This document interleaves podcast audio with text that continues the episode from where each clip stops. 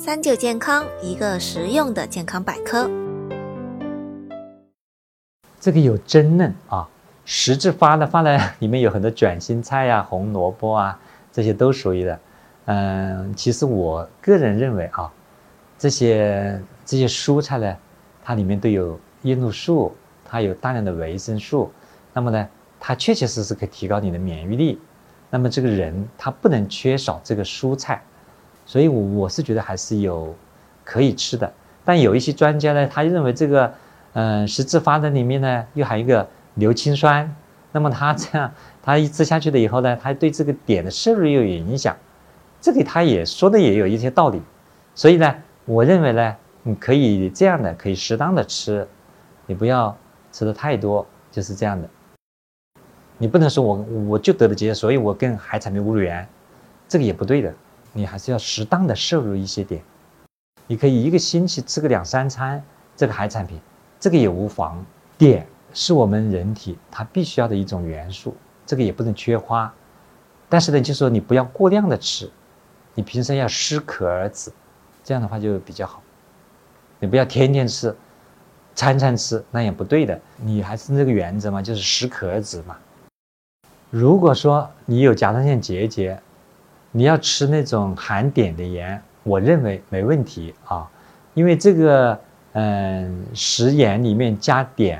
这个已经在全中国推广了将近二十多年了啊。因为在八十年代的时候，就因为是碘缺乏，所以很多地方，特别是内地，还有新疆，那么内蒙古那边，它有很多大脖子病，就是因为缺碘。那么自从我们食盐加碘以后，那么这些大脖子病都消除了啊。因为它这个是我们的流行病学专家通过这个流调，他。加了一定那个呃刻度的这个碘到这个食盐里面去，那么每一天增加一点碘的话呢，这个是没问题的啊。那么就是我们有这个方面的病人的话呢，有结节的话呢，其实你每天用这个碘盐做饭菜吃的话呢，我认为没问题。如果是真正发现甲状腺结节，一般我们就提示他平时的生活方式可能还是有些问题，譬如说。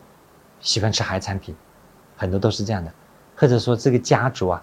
他就是这样喜欢吃海产品，他天天吃，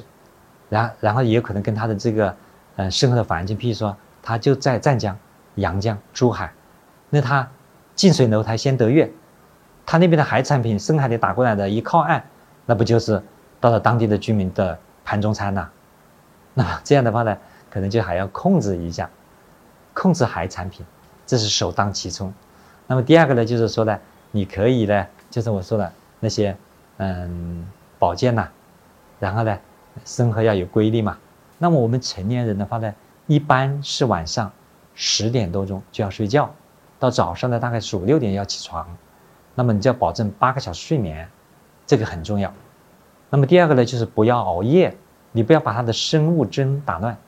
生物钟一打乱的话呢，那里面有很多激素紊乱。那么激素一紊乱呢，那甲状腺激素它也紊乱。然后第三个呢，就是，嗯，可以喝点绿茶呀，那个茶里面有那个茶色素啊，那些东西，它对人体它也可以提高免疫力的。那么呢，嗯，多喝水呀，这个也很好的，多吃青菜，多吃水果。